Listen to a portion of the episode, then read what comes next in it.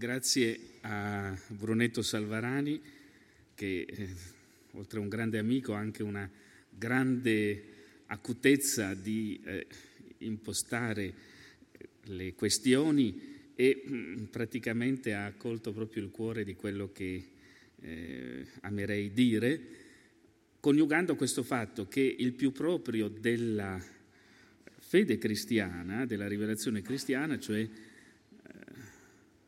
la rivelazione di Dio come Trinità, in realtà è proprio ciò che apre il, la fede cristiana nel modo più forte, più chiaro, più limpido alla relazione con ogni altro, proprio perché la fede trinitaria è l'attestazione la di un Dio che in se stesso è abitato e si esprime nell'alterità. Grazie veramente Brunetto. E, ehm, io sono stato molto felice di quando ho saputo che mi è stato eh, rivolto l'invito a partecipare a questo festival sul tema dell'amore, sull'amore, proprio affrontando il tema della Trinità. Devo dire che sono, ho anticipato il mio rientro dalla, dall'Argentina, dovevo essere in Brasile, ho spostato l'impegno in Brasile perché ho detto no, non posso non parlare della Trinità al Festival della Filosofia di Modena e Carpi, eccetera. E ehm, cosa vorrei dire oggi? Ho tentato di riflettere proprio a partire dalla tematica del nostro festival su questo tema centrale della Trinità come una grammatica dell'amore. Questa suggestione di vedere la Trinità come una grammatica, cioè come un modo di articolare e vivere il ritmo dell'amore, è un tema che nasce, è scoperto, direi, è impostato, è offerto alla tradizione del pensiero occidentale non solo cristiano eh, da Agostino di Ippona proprio nel De Trinitate che eh, Brunetto ha citato. La Trinità è una grammatica dell'amore. Che cosa significa questa suggestione? In che senso la Trinità è una grammatica dell'amore? Qual è il significato antropologico di queste affermazioni? Quali le possibili implicazioni pratiche?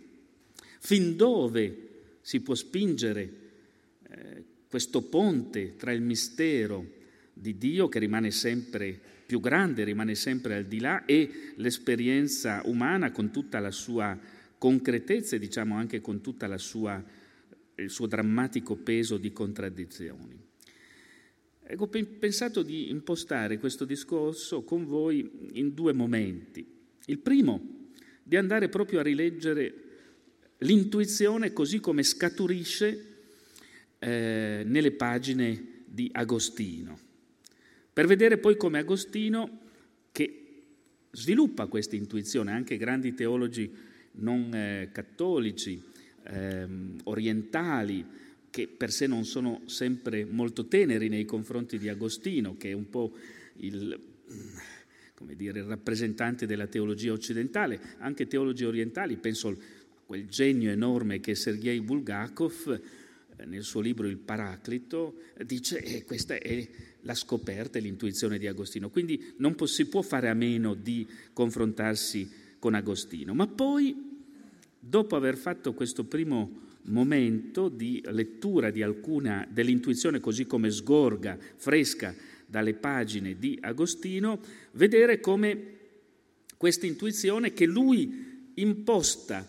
ma non non segue fino in fondo, per i motivi che diremo, oggi, come diceva appunto prima Brunetto Salvarani, negli ultimi 30 anni circa, ecco, dopo il Concilio Vaticano II, per, per, la teologia cattolica in modo forte proprio anche nella prospettiva del Vaticano II, ritorna ad essere centrale. Questi due momenti.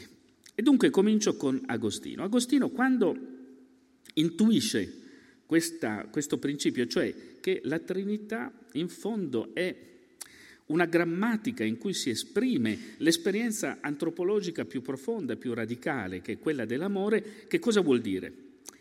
Vuol dire sostanzialmente questo, lo direi in termini semplici così, Agostino dice, per parlare con pertinenza, con sensatezza, dal punto di vista della nostra esperienza, per parlare con pertinenza, con sensatezza di Dio, Trinità, così come ce lo rivela il Nuovo Testamento, bisogna guardare all'amore.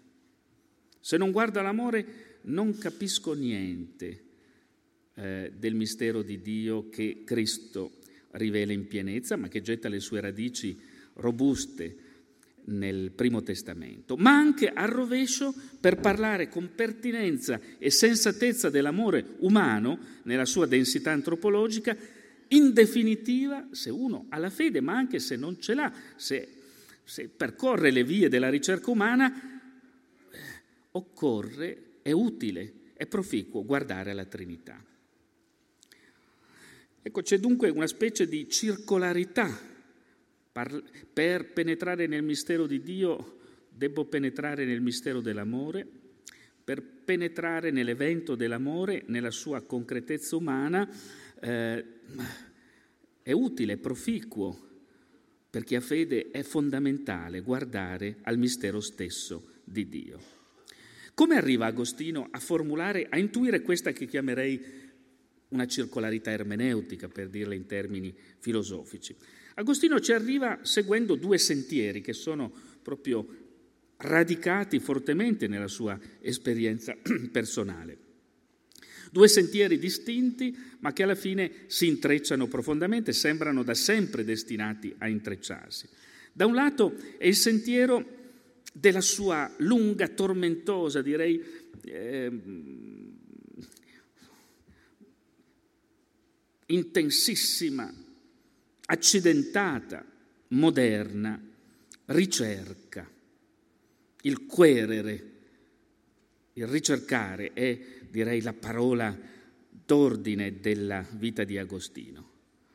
E questa lunga, faticosa, tormentata ricerca, alla fine per Agostino giunge a un punto di eh, risoluzione che non significa un definitivo possesso, ma significa un'apertura di una nuova fase della ricerca, quando incontra la fede in Cristo e attraverso Cristo la fede nella Trinità. Questo è il primo sentiero, il sentiero diciamo, dell'incontro con l'esperienza della fede. Dall'altra parte c'è un altro sentiero antropologicamente eh, molto radicato nell'esperienza di Agostino, che è l'esperienza di un'anima appassionata alla verità e dunque anche all'amore come è quella di Agostino.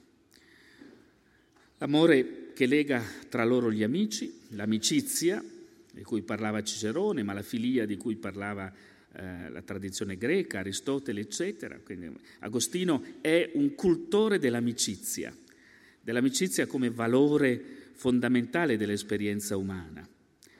Tant'è che quando si prepara al battesimo, eh, dopo aver incontrato la fede, si ritira a Cassiccia nei pressi di Milano con gli amici e con sua madre e dialogano amichevolmente per prepararsi, per sperimentare il gusto della, e la gioia della, veri, della verità incontrata, ricercata. E dall'altra parte l'amore eh, tra l'uomo e la donna, l'amore di desiderio, l'amore di mutua appartenenza, l'eros greco. E Agostino è un, un uomo passionale e innamorato dell'amore nella sua concretezza sessuale. Ecco, sono due strade. La strada che porta alla Trinità che non per niente il Nuovo Testamento, la prima lettera a Giovanni nel capitolo quarto definisce come agape, uno dei termini per dire l'amore, mm? e dall'altra parte la sua esperienza antropologica che è da sempre innamorata dell'amore, è un appassionato dell'amore, quindi l'amore di amicizia, l'amore di eros. E Agostino, eh, vediamo questi due sentieri come si intrecciano, e come appunto provocano, direi, a partire dalla sua esperienza, questa circolarità tra l'uno e l'altro. E questo è il punto, questa circolarità tra l'uno e l'altro. Basta rileggere il libro delle confessioni, un libro eh, fondamentale in questo senso, ehm, dove lui racconta come è accaduto il suo incontro con Dio che è Trinità. Libro settimo delle confessioni. Ehm, arriva a incontrare Dio attraverso la lettura, dice, dei platonici, eh, cioè in concreto attraverso alcune pagine delle Enneadi di Plotino. E Dio si manifesta per lui dopo tutta la sua tormentosa ricerca di prima, dal manicheismo al dubbio accademico, eccetera, eccetera, si manifesta come lui come esperienza profonda di luce. C'è questa pagina incredibile del settimo libro delle confessioni dove descrive come in un innamoramento, eh, dice questa frase in latino, cum primum te cognovi, quando ti ho conosciuto per la prima volta.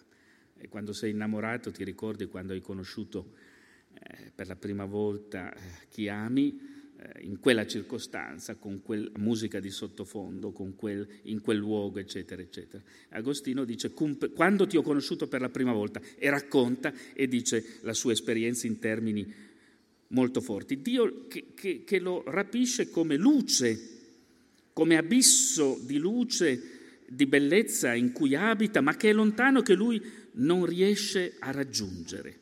Lo tocca per un momento, ma non riesce a raggiungerlo. E quindi nel momento in cui incontra Dio, l'esperienza di Dio, eh, Agostino sperimenta la difficoltà, l'impossibilità direi, di entrare in rapporto con Dio, di entrare in rapporto, di prendere dimora in Dio. Ed è qui allora che nel passaggio dal libro settimo al libro ottavo delle confessioni lui racconta come è avvenuto perdono questo, questo passaggio. Non è lui che è entrato, gli si è aperta la porta, è stato invitato. Eh, sembra quasi di leggere, riprendendo in mano queste pagine di Agostino, la promessa di Gesù nel Vangelo di Giovanni, nella casa del Padre mio vi sono molte dimore, se no non vi avrei mai detto vado a prepararvi un posto. Quando sarò andato e vi avrò preparato un posto, verrò, vi prenderò con me perché dove sono io siate anche voi. Ecco, è il dove che Agostino cerca una volta che ha incontrato un'altra dimensione dell'esistere. E questo entrare, questo di prendere dimora presso Dio, in Agostino è, è reso possibile per dono, per grazia. Ricordo proprio qui la lezione sulla grazia fatta due anni fa, perché, perché, perché Dio si è fatto vicino mandando il suo figlio, Gesù, e donando ai nostri cuori il suo spirito, cioè il suo amore. Dunque c'è un ritmo trinitario, Dio che si rende presente nel figlio e che nello spirito abita nei nostri cuori perché noi possiamo da dentro, come dice l'Apostolo Paolo nella lettera ai Galati, gridare Abba Padre. Eh, a me colpisce sempre questa espressione di Paolo nella lettera ai Galati, noi abbiamo ricevuto lo Spirito del Figlio che grida in noi Abba Padre. Sembra di sentire Paolo che ha scoperto anche lui questa possibilità, questa, questa grazia che gli fa gridare Abba Padre, cioè riconoscere Dio come padre e perciò stesso entrare in un rapporto con Dio. Dunque, ecco, vedete, la, il suo incontro con Dio segue una dinamica, un ritmo trinitario. Ed è da dire che mentre Agostino fa questo eh, percorso che racconta nel libro delle confessioni, eh, poco prima, siamo nel IV secolo, no? verso la fine del IV secolo, poco prima nel 315 a Nicea e poi nel 381 a Costantinopoli, sono stati definiti due, le due verità di fede che costituiscono la verità trinitaria. A Nicea si dice il figlio Gesù è luce da luce, Dio da Dio, della stessa sostanza del Padre. Lo recitiamo ancora nel credo, che non per niente si dice niceno costantinopolitano come cristiani. E nel 381 Costantinopoli dice lo spirito, quello spirito che viene mandato dal figlio, è eh, adorato e glorificato insieme col Padre e insieme con il figlio. Allora l'esperienza di Agostino si sviluppa proprio nel momento in cui la fede della Chiesa giunge a esprimersi nel credo, nel simbolo della fede, che poi rimane il simbolo della fede in cui si riconoscono tutti i cristiani a qualunque chiesa appartengono. Al di là delle eh, divisioni che poi ci saranno, tutti i cristiani si riconoscono in questo. E dunque eh, l'esperienza dice ad Agostino che questa Trinità che viene confessata nella fede non è un teorema celeste, ma è la profondità ultima, è il ritmo dell'avvicinarsi di Dio a noi perché noi possiamo entrare in Lui. E cioè l'esistenza cristiana mediante Cristo e il dono dello Spirito è partecipare alla vita trinitaria di Dio. Tutti, e questa è la testimonianza dei padri della Chiesa, come giustamente diceva Brunetto prima, siamo chiamati a realizzare la nostra esistenza partecipando al ritmo della vita trinitaria. Ireneo di Lione, che citavi, questa bellissima espressione che tutti conosciamo, eh, la gloria di Dio è l'uomo che vive. La gloria di Dio, cioè là dove Dio si manifesta, gloria vuol dire non pensiamo in termini, siamo in termini biblici, vuol dire la manifestazione, l'irradiazione di Dio, è l'umanità che vive la pienezza della sua vita. E la vita dell'uomo, la vita piena di questa umanità, che cos'è? È la visione di Dio, cioè il vedere Dio secondo quella forma, quel ritmo che eh, Cristo nello Spirito ci ha rivelato. Dunque, è a partire da questo che Agostino si sente spinto a scrivere il De Trinitate, un, li- un libro che scrive lungo un percorso di quasi vent'anni, proprio per, ecco la frase che a me piace, hai, hai, fatto bene a citarla perché mi hai letto nel cuore, beh, perché, eh, ho desiderato con l'intelligenza vedere ciò che ho creduto con la fede. E ehm, la intelligenza, cioè il penetrare dentro questo mistero, per Agostino ha due momenti, e così arriviamo proprio all'aggancio col tema dell'amore. Il primo momento è questo, ma che cosa significa?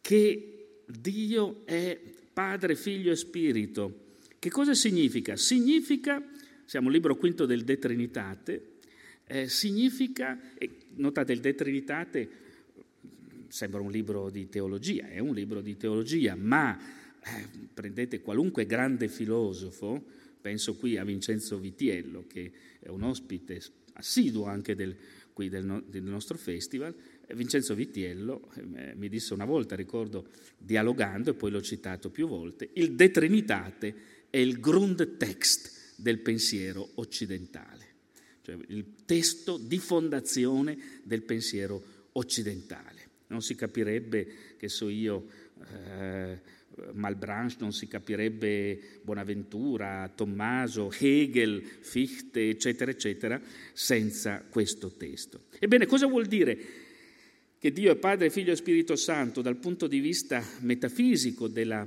della di struttura, della dinamica profonda della realtà? Significa, e questa è l'intuizione di Agostino, significa che in Dio, in Dio così come Cristo lo rivela e come lo si sperimenta nella fede, in Dio la relazione ha lo stesso valore della sostanza, dell'essere in se stesso. Cioè l'altro, l'altro, Agostino usa una parola ancora più forte nel De Trinitate, il diverso. Il diverso è una stessa cosa con colui che da lui è diverso, rispetto a lui è diverso. Il padre e il figlio sono ciascuno Dio, ma nella loro diversità, non nonostante la loro diversità, ma nella loro diversità. Oh, questo è un punto fondamentale della, della storia della, metafisica occidentale, derivato proprio dalla riflessione sul dato della rivelazione. Ma detto questo, detto che, che Dio, in Dio essenza e relazione sono cooriginari, eh, come possiamo capire, come possiamo intuire in modo più immediato questa, questo, questo mistero che abbaglia l'intelligenza? Lo possiamo capire, ecco il secondo sentiero, lo possiamo capire guardando all'amore, all'esperienza dell'amore. Nell'esperienza dell'amore l'unità, l'identità e l'alterità, l'identità e la diversità non sono escludenti, sì, ma sono reciprocamente eh, proporzionali. Ed ecco allora che Agostino dopo aver messo nel quinto libro del De Trinitate al sicuro questo concetto della cooriginarietà tra essenza e relazione, va alla ricerca, andando alla ricerca dello specchio in cui posso vedere in atto questo mistero di Dio, che è il mistero della realtà, perché tutto è creato immagine e somiglianza di Dio, tutto è chiamato a essere illuminato, trasfigurato, ricapitolato in Cristo, trova il fenomeno, l'evento dell'amore come l'evento che in se stesso ha una grammatica che richiama il mistero trinitario. È bellissimo vedere come, quando Agostino nel libro ottavo appunto intuisce questa cosa, si sente ancora vibrare dalle sue parole questa, questa scoperta, dice, riferendosi alla prima lettera di Giovanni, che dice appunto come ho ricordato Dio è amore, Dio è agape, dice a che pro dunque andare correndo nel più alto dei cieli o nel più profondo della terra alla ricerca di colui che nell'amore è presso di noi solo che noi vogliamo stare presso di lui. Ecco. E quando lui parla di questo amore non, è, non parla solo dell'amore come ne parla la prima lettera di Giovanni, cioè l'amore di Agape, pensa all'amore nella sua concretezza, nella sua eh, pluralità di espressioni. L'essenziale per lui è che si tratti di amore vero. Dice, siamo sempre nel libro ottavo, per questa ragione, nella questione che ci viene dalla Trinità e dal conoscere Dio, non è da vedere altro per principio, non è da vedere altro, vuol dire proprio qui, questo è il punto, non è da vedere altro per principio se non che cosa sia il vero amore. Lui usa qui la parola di lezio, ci sarebbe tutto un discorso da fare sulla, sulla, sul lessico dell'amore. Eh? Dilexio è un termine che in qualche modo ricomprende agape, ma ricomprende eros, ricomprende filia, il vero amore, o meglio da vedere che cosa sia in se stesso l'amore, perché in verità va chiamato amore solo quello che è vero. Ovviamente a questo punto si apre un'altra questione, è il cercare, il querere, che cos'è vero amore? Dunque per guardare la Trinità devo guardare all'amore, ma al vero amore, ma cos'è il vero amore? E il vero amore per Agostino è il vero amore per Agostino è quell'amore che, riversato nel cuore degli uomini per mezzo dello Spirito di Cristo, rende le persone capaci di amarsi gli uni gli altri come Cristo ha amato, in tutte le forme dell'amore, perché l'amore in se stesso, in se stesso, l'amore ha un ritmo trinitario. Perché? Siamo alla conclusione del libro ottavo perché nell'amore c'è sempre colui che ama, colui che è amato, e poi c'è anche una reciprocità evidentemente, colui che ama, colui che è amato, due soggetti in rapporto tra di loro, l'io e il tu, e c'è il rapporto tra loro, il legame che li unisce. E questo legame che li unisce non è qualcosa di accessorio, di accidentale, ma gode anch'esso di una realtà tale che quando un io e un tu si incontrano, uso qui un linguaggio più moderno, non è proprio il linguaggio di Agostino, ma la sostanza è quello, quando l'io e il tu si incontrano nella verità del loro rapporto di amore, della loro eh, relazione di amore, che cosa succede? Succede che diventano un noi, si possono esprimere come un noi, c'è tra di loro qualche cosa, non diciamo anche noi in modo, in linguaggio molto semplice, tra quei due c'è qualcosa, no? C'è qualcosa, c'è qualcosa, vuol dire si dà qualche cosa. Non è che sono due soggetti che la, la, la relazione di amore crea tra di loro qualche cosa. Dunque l'amore, ogni forma di amore ha una struttura, ha un ritmo trinitario. E allora qui Agostino ah, dice, siamo al libro ottavo, De Trinitate a 15 libri, no? a 15 libri, ottavo siamo alla metà, è arrivato, ha illustrato, è arrivato a questo punto qui, a questo punto qui dice, alla fine del libro ottavo, dice, eh, ah bene, qui ho trovato il primo filo da cui cominciare a tessere la tela. Cioè, ho trovato che nell'amore c'è la grammatica della Trinità e che la Trinità, se volete, è l'illuminazione della grammatica dell'amore. Di qui comincio a tessere la tela. Ma si ferma, dice, leggo testualmente, ma riposiamo a questo punto un po' la nostra in italiano traducono attenzione, ma è qualcosa di più, è intenzio, in latino vuol dire il nostro sforzo, il nostro concentrare l'attenzione su questo tema. Riposiamolo, non in quanto già ritenga di avere rinvenuto ciò che cercava, non l'ha ancora rinvenuto, ha trovato, ma come si è soliti fare quando si è rinvenuto il luogo dove occorre cercare qualcosa. Non si è ancora trovato questo qualcosa, ma si è già trovato dove cercarlo. È bellissima questa. Cioè, nell'amore, nel fenomeno dell'amore, nell'evento dell'amore, è individuato il luogo, il locus, dove cominciare a cercare. Dove... Ecco.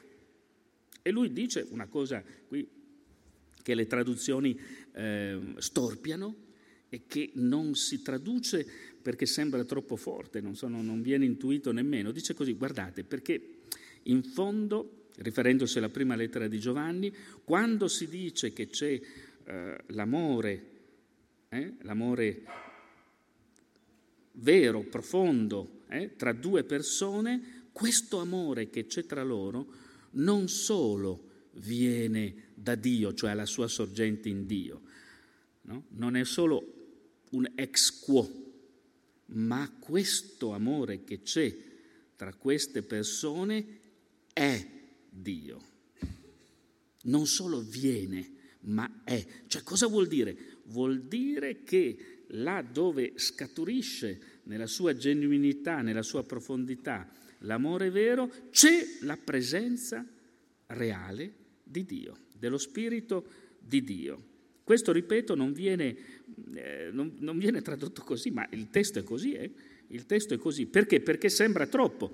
Eh, anche un grandissimo teologo del nostro tempo, una, che ha scritto cose eccellenti, eh, Eberhard Jüngel, eh, dice, eh, basandosi su tutta una tradizione, eccetera, quando si dice Dio è amore, non si può dire il contrario l'amore è Dio. Eh? E Agostino non sarebbe d'accordo. Quando l'amore è vero è Dio. Ecco, la, la, la citazione è sicura. Voi capite l'importanza, perché questo implica proprio che l'umano, l'umano diventa il luogo dell'espressione di ciò che è più divino. Ma che cosa succede?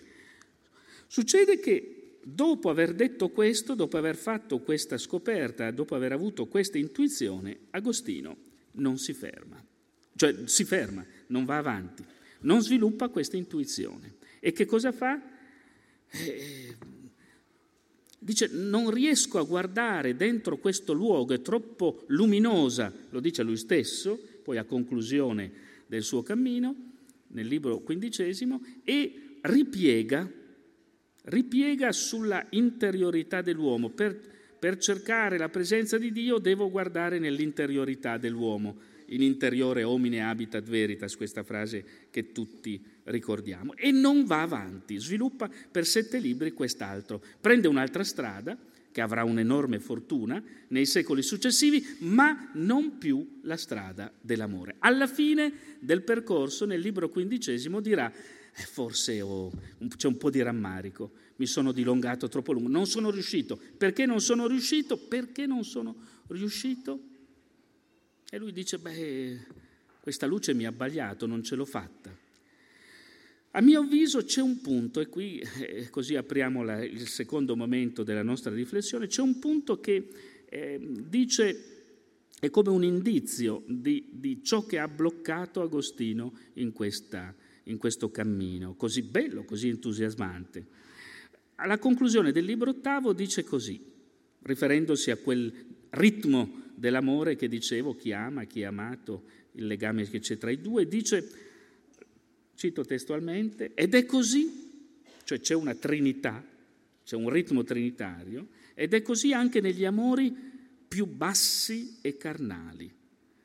Ma affinché possiamo attingere qualcosa di più puro e trasparente, calpestata la carne, ascendiamo all'anima. Il latino è calcata carne. Ecco, a mio avviso questo è il punto. Cioè Agostino qui è platonico, è neoplatonico, cioè non riesce a... Eh, vede la carne, anche perché ha un'esperienza personale molto difficile in proposito, la carne come il luogo in cui si manifesta la possibilità, il segno dell'amore verso, verso l'altro. La carne nel senso biblico, che dice certamente la terrestrità, la creaturalità, ma in quanto è buona, esce molto buona dalle mani di Dio, può diventare anche peccaminosa in quanto diventa autoreferenziale, in quanto non si apre all'alterità, ma in realtà la carne è il luogo dell'alterità, è il luogo dell'incontro con l'alterità. E allora Agostino lì si ferma, blocca direi questo percorso della circolarità tra la Trinità e i rapporti interumani perché non riesce a cultura che ha, per la formazione anche spirituale che ha, per la sua esperienza, non riesce a infrangere questo muro, a leggere il significato profondo di quella frase che troviamo, di quell'ossimoro potente che troviamo nel prologo del Vangelo di Giovanni, e il Logos carne si è fatto, sarx e geneto. È un ossimoro se vuol fare il logo, cioè il figlio eterno del Padre, si è fatto carne, ha assunto una carne e ha dato la sua carne agli uomini. Discorso del pane di vita. Chi non mangia la mia carne, no? Chi non mangia, perché chi mangia la mia carne vivrà attraverso di me, per mezzo di me. Cioè c'è tutto un, un significato antropologico positivo necessario della carne che tra l'altro il pensiero moderno con difficoltà, eh, soprattutto nel XX secolo, penso alla fenomenologia eccetera, ci sta mettendo in rilievo. Dunque Agostino si blocca perché, a mio avviso, questa è ovviamente una mia interpretazione. Allora, tant'è vero che a un certo punto nel libro dodicesimo del De Trinitate fa questa affermazione sempre icastica, come fa lui, con delle formule pregnanti, retoricamente tornite, dice eh, se è vero così, è ubi sexus nullus est, ibi factus est, homo ad imaginem Dei. Eh, dove non c'è sesso, lì l'uomo è fatto immagine di Dio, l'interiorità. E qui Agostino, Agostino, e questa è stata tra l'altro, cioè vuol dire è l'anima che è fatta immagine di Dio, ma insomma eh, Brunetto Salvarani che è un biblista eh, attento mi direbbe attenzione il libro della Genesi, tutta la visione veterotestamentaria e altro. L'uomo è fatto immagine e somiglianza di Dio proprio nella relazionalità tra il maschile e il femminile in modo paradigmatico, dico bene, eccetera. Ecco, quindi qui casca l'asino, qui casca l'asino e questa eh, rottura della circolarità tra Trinità e esperienza umana diventa, come dire, nella tradizione del pensiero occidentale, diventa cristiano, diventa, eh, diciamo, un assioma indiscutibile. Ci sono alcune eccezioni, penso nel Medioevo Riccardo di San Vittore, che vede proprio nella grammatica dell'amore eh, amicale il, il, ritmo trinitario. Nell'Ottocento penso a un, a un autore gigantesco che proprio su questo ha delle pagine straordinarie e che non è per niente sviluppato e conosciuto su questo, che è il nostro italiano Antonio Rosmini, nella sua Teosofia, delle pagine straordinarie su questo tema.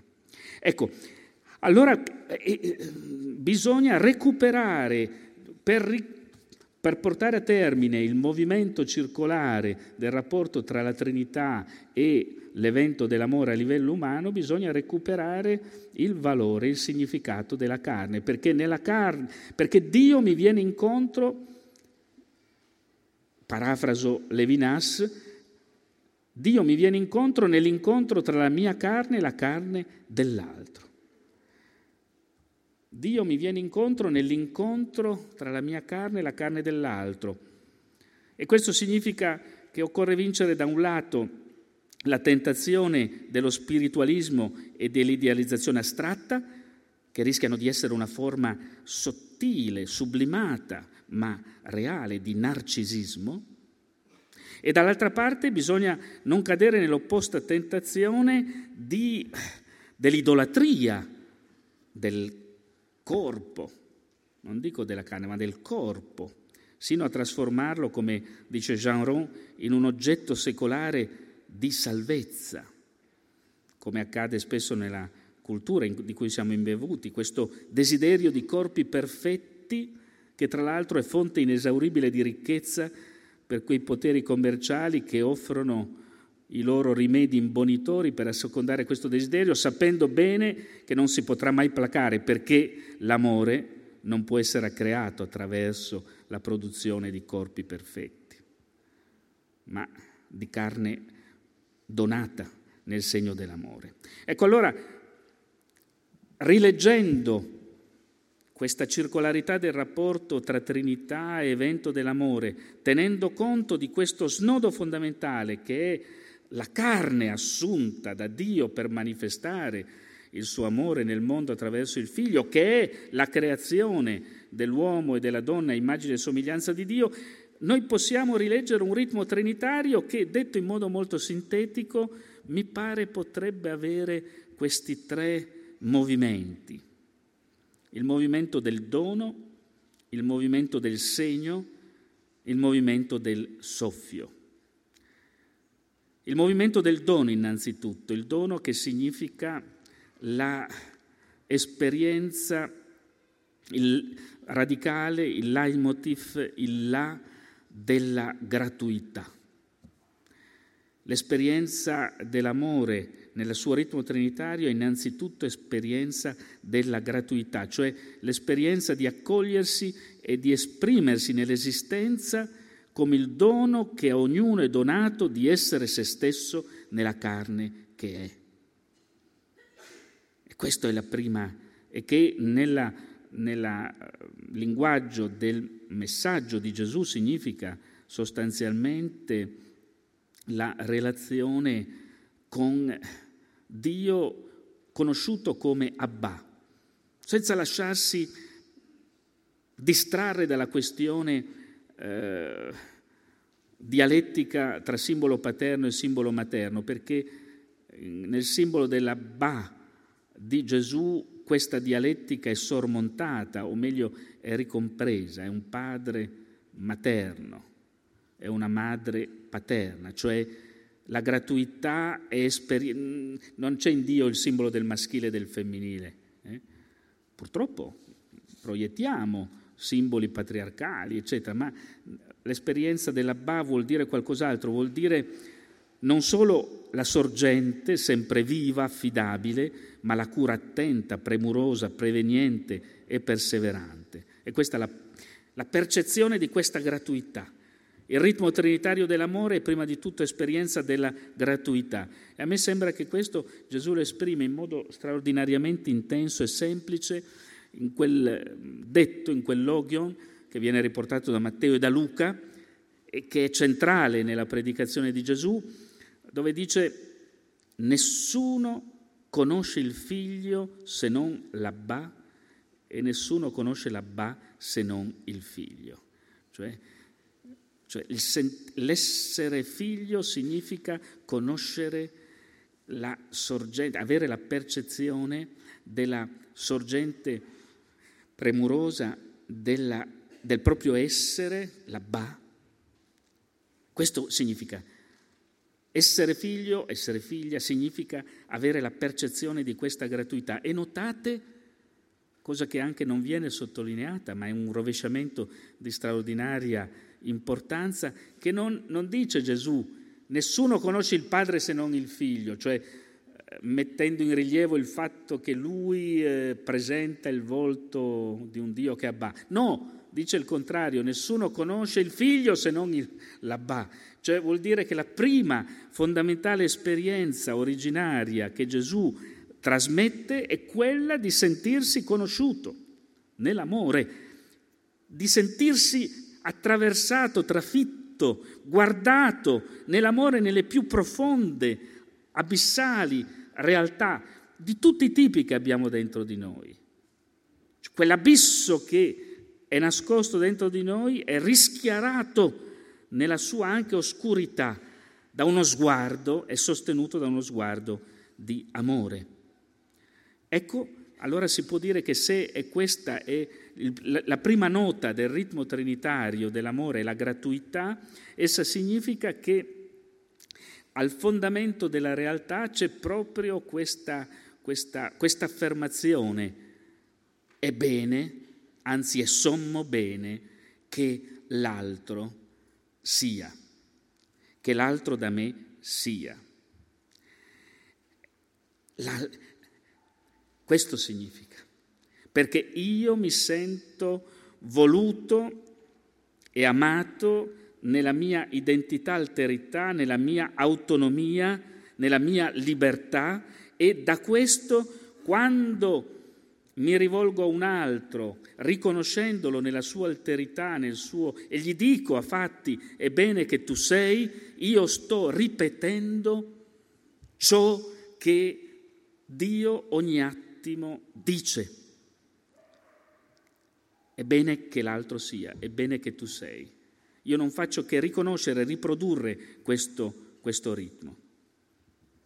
E questo giunge a compimento là dove appunto questo riconoscimento diventa mutuo, dove c'è una reciprocità di riconoscimento che non significa simmetrica pretesa di risposta, che annullerebbe la gratuità e dunque non sarebbe vera alterità, ma significa offerta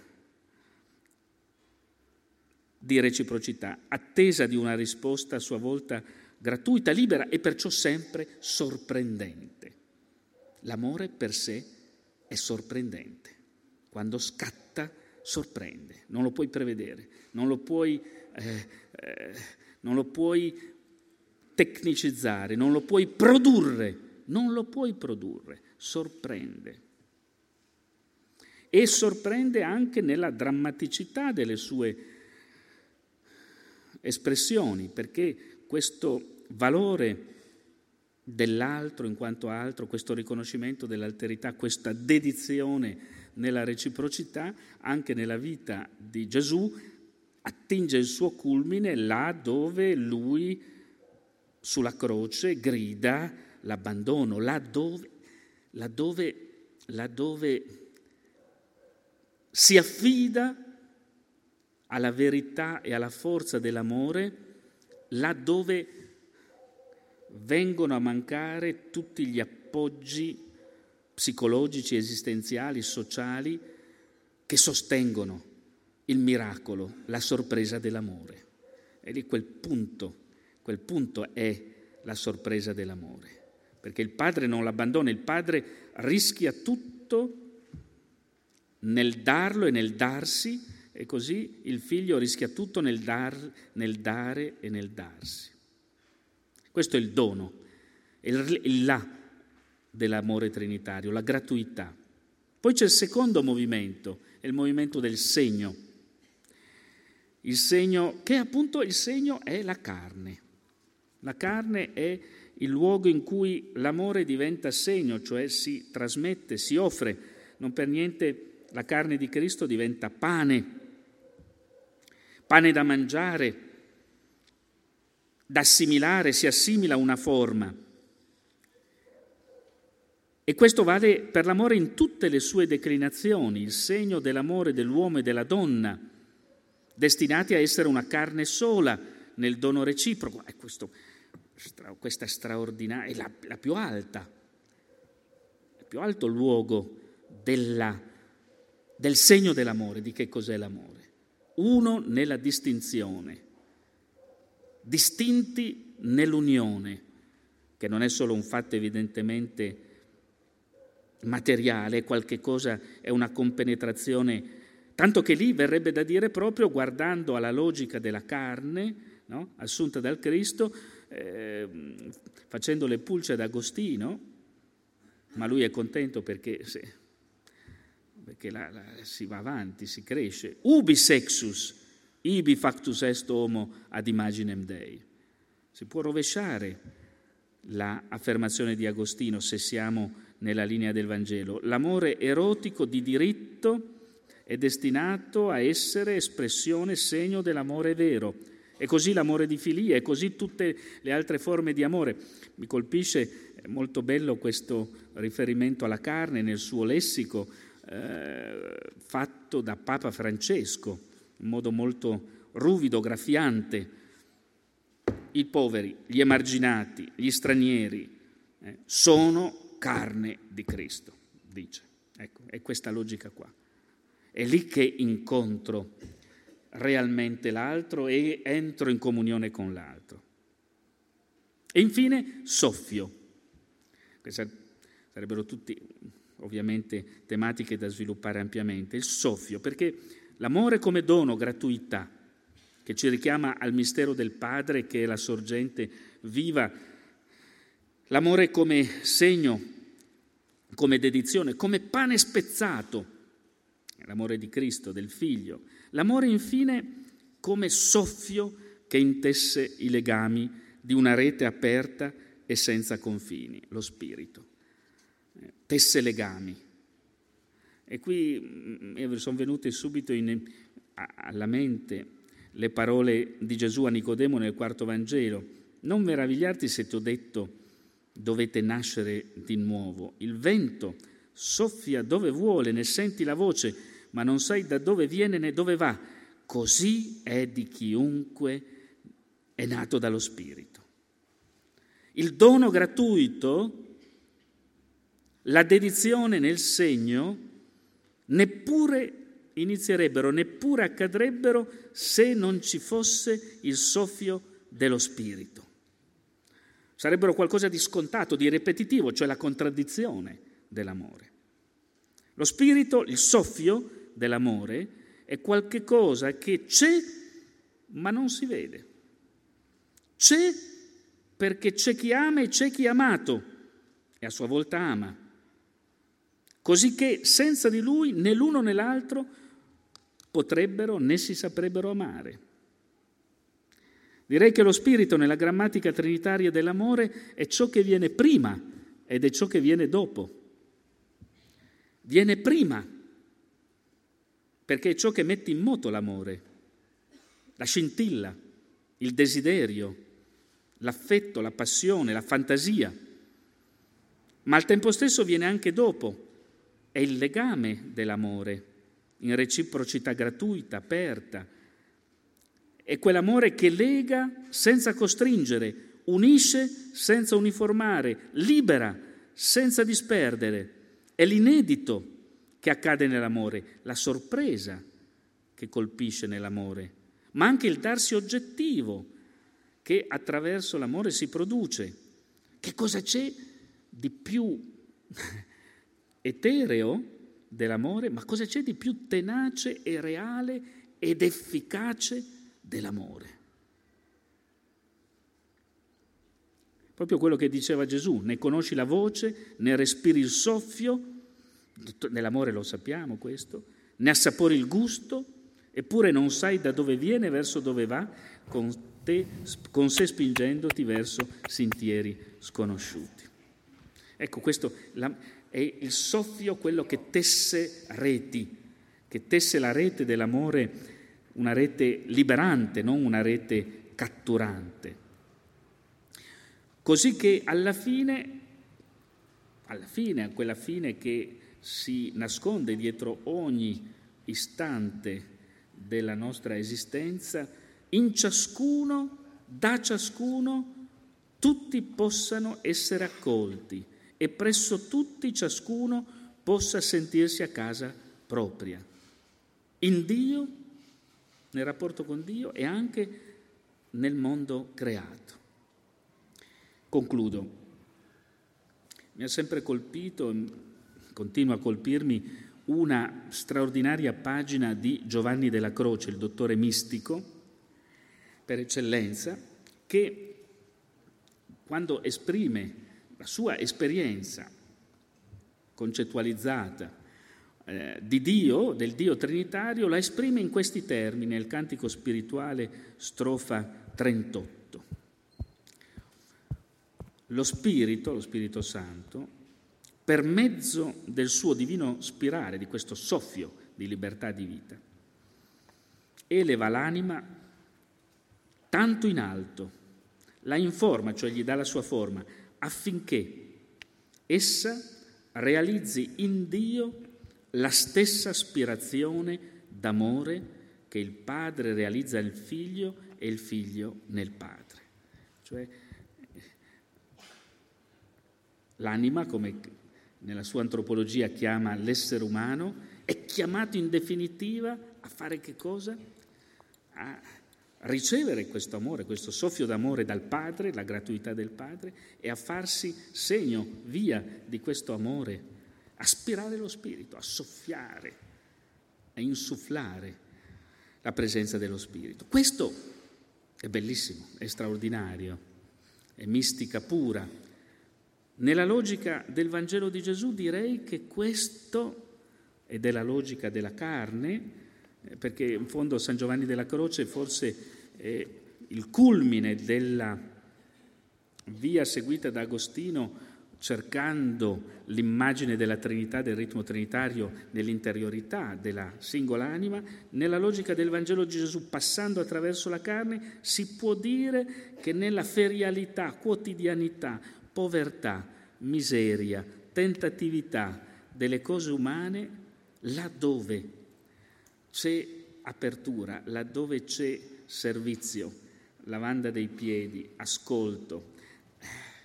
Ecco, là dove c'è questo tra le creature umane, là accade questo soffio, là c'è il soffio della vita che accende la nostra esistenza. E, e questo accende anche attorno a noi il cielo, la terra, l'acqua, il sole, come diceva Francesco d'Assisi. È il soffio della fraternità e della sororità.